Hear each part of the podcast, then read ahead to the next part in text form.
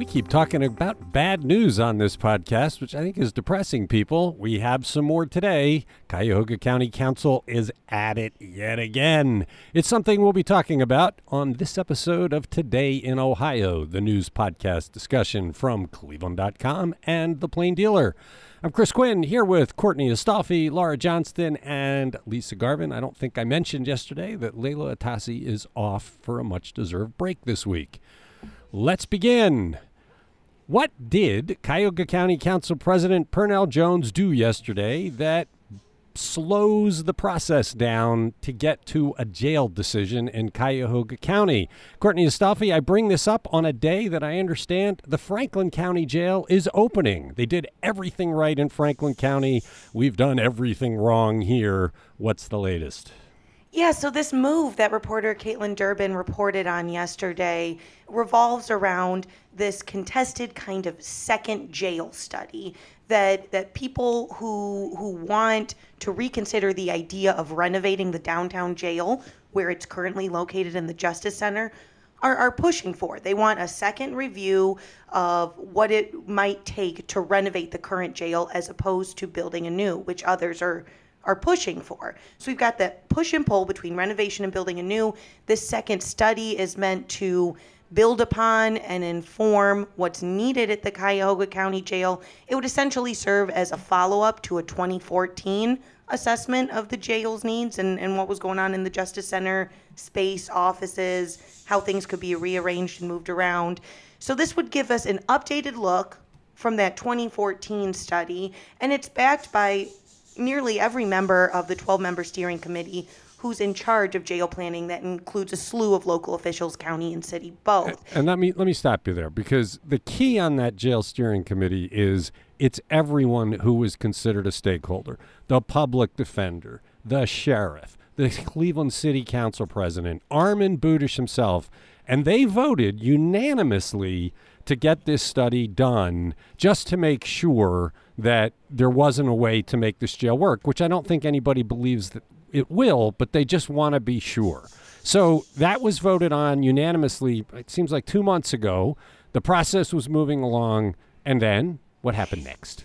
Yeah, so yesterday, County Executive Armond Budish wanted approval, uh, day of, to, to fund $150,000 for this study with an architecture firm. And normally those kinds of items just move right on through the the county's board of control but council president pernel jones jr took that item from the board of controls um, control and he's sending it to full council for like a full set of hearings on whether the council wants to move forward with this. Now that move pulling things from the board of control to the full council happens on really dicey big things that council has a big interest in and wants to vet further the the thing that throws me is it's one hundred fifty thousand dollars, which I can't imagine what you're going to do with that money that would be substantive. But that was the agreement. They they came up with it. Blocking that to pull it back is a phony stall. There's no reason not to go through with this because there are other processes in place. Stopping that is an intentional thwarting of the jail steering committee. I think the the Cuyahoga County Council has decided they're not going to work with the steering committee anymore. They're going to do this unilaterally. And it makes you wonder what's going on in the background. Pernel Jones and the county council have proven they're not transparent. They're making decisions in secret, like they did with their slush funds. So you wonder what's going on with the jail selection right now with the steering committee being thwarted. Has there been a recent meeting of the steering committee? No, but I, I do understand that there's one coming up. So this this delay, it, it, it, wouldn't be considered by the full council until starting a week from now, and then it would have to go, you know, at least probably two weeks beyond that. I'm sure it'll be pending and sitting before council as they meet and the steering committee seeks to take this issue back up. So I'm really curious what um, Pernel Jones and council's representative on the committee how they're going to address this when they all get in the room and start talking next time. Well, it's a bad faith effort. They're not they're not working as part of the group. This is this is going around what the unanimous decision was. We still are waiting for the the toxin study at the site that they want to build on, the site that was so poisonous that the state wouldn't build a prison there. We should see results of that within a few weeks. But if Pernel Jones follows through on what he told Kaitlin Durbin about putting this in a council committee, they, they won't approve this contract until August or later. And that is really pushing this down the road. I, I think the council doesn't want to do the study. They just want to go buy that site, get get Jeff Appelbaum his contract before Chris Ronayne gets elected county executive, or or I guess Lee Weingart, the Republican who has a snowball's chance in hell. Uh, and they blocked this to do a full review of how to proceed. Distressing news out of the Cuyahoga County Council. You're listening to Today in Ohio. How is South Euclid atoning for its draconian law that fines residents for calling police too often even if they have legitimate reasons for doing so. Lisa, lots of municipalities passed these nuisance laws a while back where if a phone call is made from your house more than a couple of times to police for help, they start billing you for the police to come, even though that's what your taxes pay for.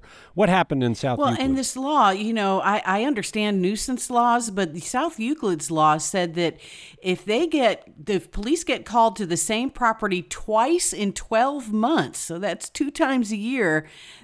that's considered a nuisance. They get fined if they call a third time in that time period, $250, and $1,000 for a fourth call. So, uh, South Euclid resident Gloria Parker filed a federal lawsuit last year alleging violations of the Fair Housing Act and discrimination against people with disabilities. She had to call South Euclid police 19 times between 2015 and 2021. She has a schizophrenic son that lives with her, and she would call when he would get violent and harm, try to harm himself or others. She incurred over $12,300 in fines because of these calls. But the lawsuit got settled. It got settled earlier this year. Um, the city has agreed to pay her $65,000, and they're changing the law. It was repealed back in October, and then a new version was passed that eliminates fines on people who call for help and who have disabilities or associated with somebody with disabilities. Yeah, sometimes you, you do need police help as part of your life, and taxes pay for the police. That's what we pay taxes for. This idea of dinging people when they're they're taking advantage of the service that we pay for for for necessary reasons just seemed so unfair. And I guess South Euclid got beaten into submission on believing and had that. to cough up $65,000 for their trouble too. But yeah, two times a year seems kind of excessive. I don't know. Well, you feel bad for this poor woman because she she's trying to deal with a family situation that's hard to do, and and in the middle of it, she's told, "Well, you're now a nuisance. We're going to start mm-hmm. billing you for when police come to your house." So that's going to discourage her from calling police to her house, which could lead to flare-ups of violence and other problems. It was just a bad policy. Good to see that it's all resolved. You're listening to Today in Ohio. The family of Jayland Walker made a plea to the community and to the police Monday. What are they asking for, Laura? They want peace in Akron. They want police to stop using tear gas on protesters. They want protesters to remain peaceful. And they've been asking for that since the beginning when they had their first press conference. They said, We want you to protest, but we want you to do it safely and don't hurt people, don't damage property. Um, there are threats against Mayor Dan Horrigan. There's been a bounty placed against officers. That's according to Horrigan and the police chief, Steve Mylett. They talked to the press yesterday as well. But Jayland Walker's family and attorney denounced the police. They said they were using excessive tactics against people protesting. And, you know, the they tried to end the curfew last week in Akron, but it is back. Um, it was going to be 10 p.m. to 6 a.m. It was adjusted to 11 p.m. to 5 a.m. because we're not seeing massive protests, but it is still roiling in the city. The the part of what was said yesterday that you wonder how much credibility it has is when the city says there are bounties on police officer mm-hmm. heads.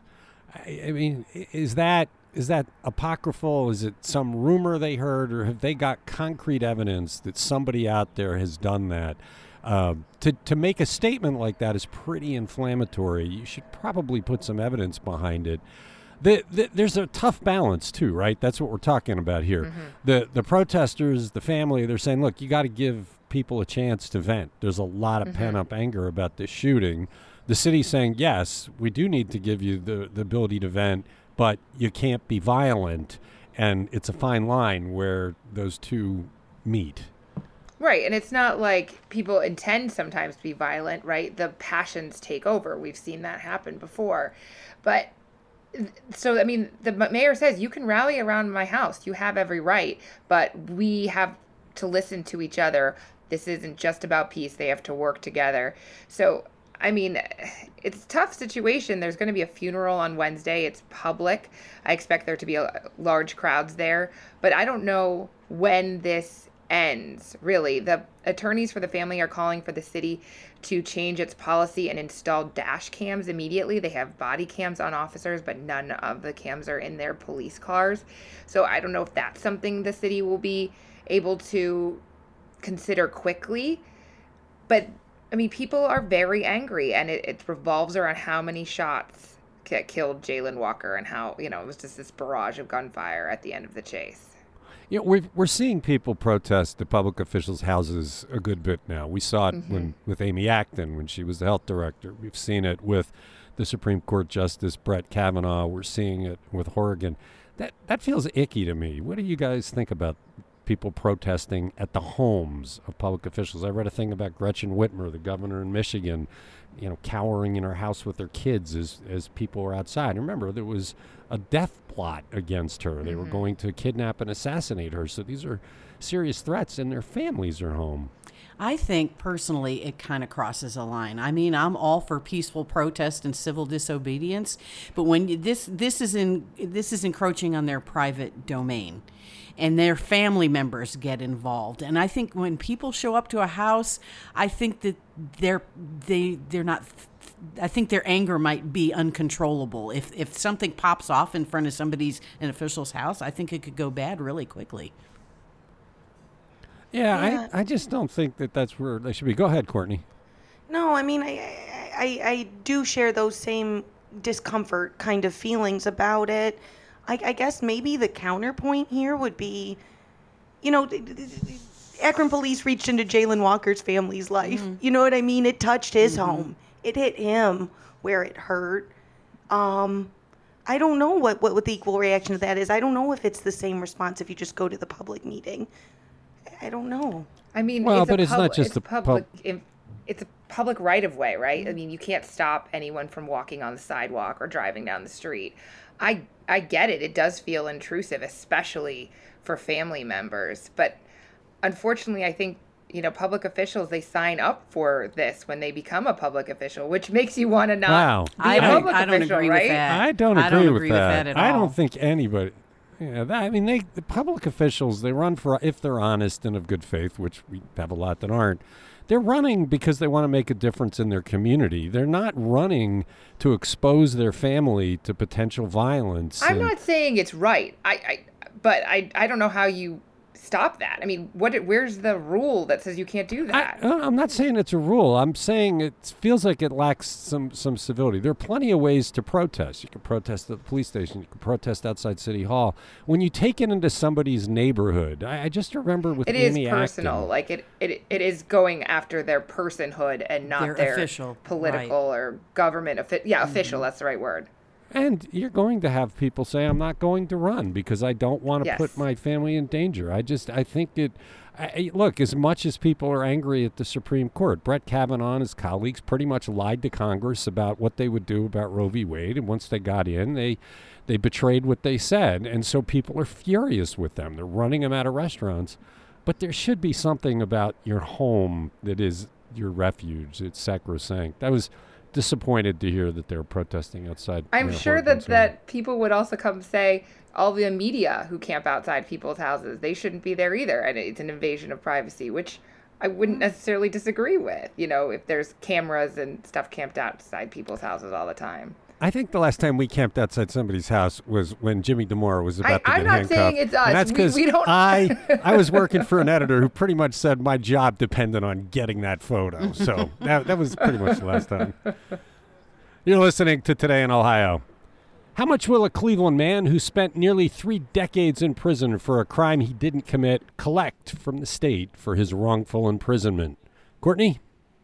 Yeah, it looks like Charles Jackson is set to receive north of $1 million, closer to $1.5 million. He'll be eligible to receive $52,000 for every year he was wrongfully imprisoned, and he was behind bars for 28 years for a 1991 slaying in Cleveland that he's always maintained he never committed. And the justice system has now agreed with him and declared him on Monday wrongfully imprisoned for all those years. So this money is is is part of that process when someone's declared wrongfully imprisoned and and you know Jackson said it's going to let him take care of his mom and his siblings. He wants to take them to Disneyland, Yeah, which I thought was sweet. Yeah, and and in this Jackson case, oh my goodness, is there so much stuff going on here? The Ohio Innocence Project got involved and that kind of kicked off these proceedings. But as part of this, it also came to light that that prosecutors and police were holding back records and, and wrongfully redacting things and, and that, that would have helped exonerate or, or exculpatory evidence from way back when. And um, Jackson is currently has a federal civil rights lawsuit pending about about them kind of holding back that evidence. Yeah, you think about a thousand dollars a week does not in any way compensate you for your being deprived of your freedom, but but it wasn't this the state that deprived him of his freedom. It was really the police and the prosecutors that played very sleazy, and I expect he will get more than a thousand dollars a week when that suit is settled because they acted in bad faith to improperly lock him up. Uh, it's it's it's great that the state agreed. Dave Yost was part of the petition to make sure this guy got his money, uh, even though it wasn't the state that did this to him. Uh, we'll have to see how that lawsuit goes. You're listening to Today in Ohio. We talk about the cost of housing in Greater Cleveland a lot, but we don't focus that much on rent. How do rents in the region compare to the rest of the nation, Lisa? Well, we certainly look very affordable when we're measured against the nation. Um, the median rent nationally is $2,045. That means half is more and half is less than that amount. In the greater Cleveland area, the five county area, Cuyahoga Lake, Lorain, Medina, and Geauga, the median rent is $1,050. So it's like half of what the national rate is. This data comes to us from the rental tracking website Dwellsy. In Cleveland, the median rent, though, did increase. I mean, it's still on the rise. You know, it increased 3.4% in the last 12 months, and that adds up to about $35 a month. Um, it's gone up 13% in single family rental homes, but it's gone down 2% in apartment homes. And according to a 2020 Harvard study, they do a lot of study, they have a housing a group that they do a lot of studies through. Home rentals are in a single family home rentals are in very high demand, especially in the Midwest, West, and Southern U- USA. They experts do say that they think rental prices should cool off a bit this fall, but we'll see. Anecdotally, I, I thought that the rent situation in Cleveland was pretty terrible. People looking for single family homes were getting priced out, but then that's that's the glass is half empty. When you look at the rest of the nation, you say, okay, well the glass is half full. It could be a lot worse. Absolutely, and but it, now, but people, but it's interesting that it's down two percent in apartments. So people want those single family homes. I think it's a pandemic effect there. Right, because you can work from home. You want to have a nice setting, and you don't have to be in a downtown apartment necessarily. Anyway, an interesting look. We don't look at the rents a lot. We're usually looking at housing prices. A good perspective. You're listening to Today in Ohio. With people starting to travel again, Destination Cleveland has its purpose back. What's the nonprofit tourism promotion agency trying to say with its new marketing campaign? And Laura, I got to tell you, I'm underwhelmed. It's the Land for Life. So this is the minute-long commercial that they debuted yesterday from Destination Cleveland, and we have the video on our site. Susan Glaser wrote a story, so go over and click on it and, and see it. It's this very smooth, hip video. It showcases a lot of young, diverse Clevelanders doing really cool things.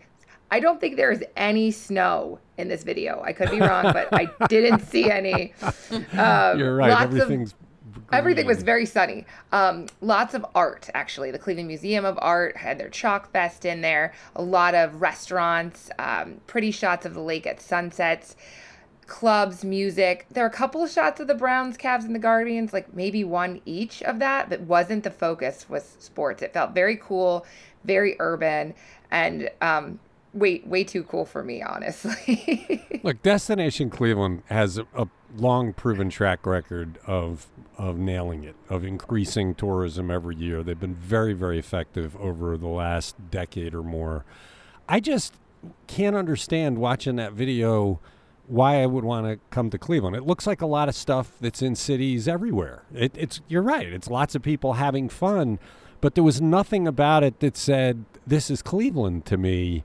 And, so I'm, I, I, you know, and part of me says, well, defer to the experts. They've got a long proven track record of making it work, so they must know what they're doing. But the other part of me says, if I'm sitting in Columbus, which is one of the markets they're going to, what about this would have an appeal to me in Columbus? I mean, I guess it looks super fun. I would I would disagree that there's nothing that says Cleveland. I mean, the lake, the flats, uh, Cleveland Museum of Art's very recognizable. But you're right. There's a lot of like, just I think what uh, East Fourth is on there, but not something. Oh, it has shows the rock hall. It shows like fireworks in front of there. I think, but it, it just it shows like an energy, I guess, and that's what David Gilbert wanted to be pro- proud and unapologetic, a bit more confident than past uh, advertisement campaigns, I guess. And it, it is designed both to spur visits and population growth. So if people come visit, maybe they'll stay, maybe they'll move here. We'll have, you know, population growth for a change. It's it's airing in seven markets that includes Columbus, Cincinnati, Detroit, Chicago, I think Atlanta, and it there's um, print ads as well. So it's not just the commercial. Um, I thought one of the cool slogans on the print ads was an entire island devoted to whiskey. I, uh, if you're trying to get people to move here, why not advertise the low rents? Well, because I guess know. that pro- won't work for the traveler unless Yeah. that translates to you know hotel rooms and Airbnbs. I mean, I think they're trying to sell a feeling more so than like here are the landmarks you could visit in Cleveland. well, like I said, they've they've got a remarkable record. So, give them the benefit of the doubt. They know what they're doing. Until the pandemic hit, they saw increases year over year over year. It's been pretty remarkable. Can I Check out say the one video. more thing about this? I Oh, think ahead. this is really cool. They plan to launch a storytelling project which local residents are going to have conversations on a couch set up throughout town. And they're going to have a podcast, also efforts to develop the civil rights trail in the city and new lighting to public square. So it's not just ads, but the, the, the person on the couch telling stories, that could be interesting. It could be. It might not be. You're listening to Today in Ohio. Lots of people remain confused by this year's unusual August primary election for the Ohio State House. Secretary of State Frank LaRose caused a lot of that confusion by thwarting the requirements of the Ohio Constitution to draw fair legislative maps. So, Courtney, what's he doing to atone? Yeah, thanks, gerrymandering, folks. Um, we're going to be paying three times as much as usual on on an ad campaign that Frank LaRose is pursuing to get the word out about this wonky election that probably shouldn't even be happening this way. But um, so so the state controlling board on Monday approved uh, $250,000 for radio, TV, online ads to really get the word out. Election officials are, are projecting kind of dismal, dismal turnout, perhaps 4 to 15%, percent one expert told us. And um, because Ohio's never really had a second primary election the way we're looking at this August, you know, one official told us whatever the turnout is, it'll be a wild guess. So to pump up turnout for these state house races, you know, states just trying to get more ads out there. But this really is a product of the primary being split one in May for the federal races, now the second one in August for the state races. And that was a product of, you know, the federal court requiring this date and imposing maps that were deemed unconstitutional by the Ohio Supreme Court previously. I, I cannot imagine that turnout will not be record low. I just, it's August 2nd. Who is going to vote on August 2nd? Yeah, I mean, I, I knew that there was a second primary coming, but I kind of like let it go out of my mind. I mean, I'm embroiled in the news and kind of forgot all about this. How much are we paying again for this separate election?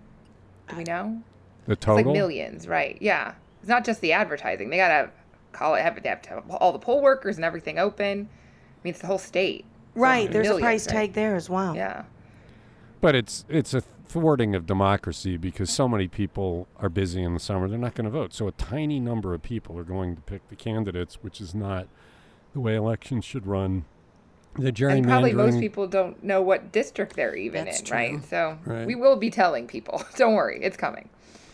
The gerrymandering this year has just been shameful. It's we talked earlier about we need quality leaders to run, and clearly the people involved in the redistricting commission are not the quality leaders we're looking for. They disobeyed the Constitution repeatedly, disobeyed the orders of the Supreme Court, and we're left with this mess. It's today in Ohio. Is the proposal to define personhood in Ohio as beginning at conception likely to get anywhere, or is this another case of lawmakers seeking attention with fringe proposals? Lisa, of course, you can't have a crystal ball and say whether it's going to get anywhere, but does it have the kind of backers that make it a serious eh, piece of It- legislation? in my mind, it doesn't. It's it's House Bill 704, and it's very short on details, and it's very short. It's only one sentence long. So basically, this House Bill 704 says, "quote." Ohio shall recognize personhood and protect constitutional rights of all unborn human individuals from the moment of conception. But there was like a short, short little clarifier that says it shall not be interpreted in any manner that endangers the life of the mother. So they're doing a little fence straddling there. But the sponsor of this bill is uh, Representative Gary Click. He's a, re- a Republican from Sandusky. There are seven co sponsors, all of them very conservative, and none of them in Northeast Ohio. Um, I think Stark County is about the closest that we get there. But Click says that this this proposed bill reinforces the pro-life view, um, and he they say that it will likely have legal protections for providers who terminate pregnancies to save the mother's life or to preserve a major major bodily function. But I don't know. It's one sentence long. There's a lot to read in between the lines there. Right, and and when he was asked questions, he was like, "Well, we'll have to figure that out." Well, shouldn't you figure it out before you submit the bill? They asked him one thing: Would this mean that somebody could drive in an HOV lane if they're pregnant because it's two two persons? And he said no, which I didn't get because if it's a person, then you have yeah, multiple people in the I, car. I thought that was, and he called it a gotcha Mm. question, but literally, we just had our st- a story on our site the same day that said that had been used as a defense from someone pulled over driving alone in the lane. And it's like, okay, you can't have it both ways. If it's a person, then then it should count as a person. Also, I got a press release this morning which they're now saying abortion is age discrimination because you're discriminating against the age of your fetus. Hey, I think that's very clever, you know. And this Houston woman is now gone viral. She was she was like 34 weeks pregnant, obviously pregnant, and she got pulled over in the HOV lane in Houston. But then again, you know, when when Click was asked, he says, "Well, a woman carrying a baby doesn't count because HOV lanes are for carpooling and fuel savings." But it's interesting that uh, officials with the Ohio Right to Life have not taken a position on this bill yet. They want more details as well. Everybody those- seems. Oh, go ahead, Courtney. No, I just we talk about the HOV lane. All these like weird, quirky like arguments could come up now. Can a pregnant person claim a fetus as their dependent? Mm-hmm. You know what I mean? Do, can I insure? There's just all sorts of wacky stuff in weird directions. I think this kind of thing could go in. Well, and it's almost like a mad dash to see who can get the most strict law passed. So this Matt Huffman has made clear they're working on an abortion ban in Ohio. They're they're going about it in a way where they think it'll be defensible. That's the process, and he said there'll be hearings and they'll do everything right. That's the process by which you come to the law. But then you get this group racing to get its thing in one sentence. I mean, that, that's a ridiculous law to put on the books because it has so many of the questions that you're all raising here. But they all got their names on it. They can go to their constituents and say, look what I did. Although, you know, remember, the majority of Ohioans don't want these laws. So it's really, uh, you're playing to the fringe element of the party. It's today in Ohio, and that closes out the Tuesday conversation. Thank you, Courtney. Thank you, Lisa. Thank you, Laura. Thanks to everybody who listens. We'll be back Wednesday with another discussion of the news.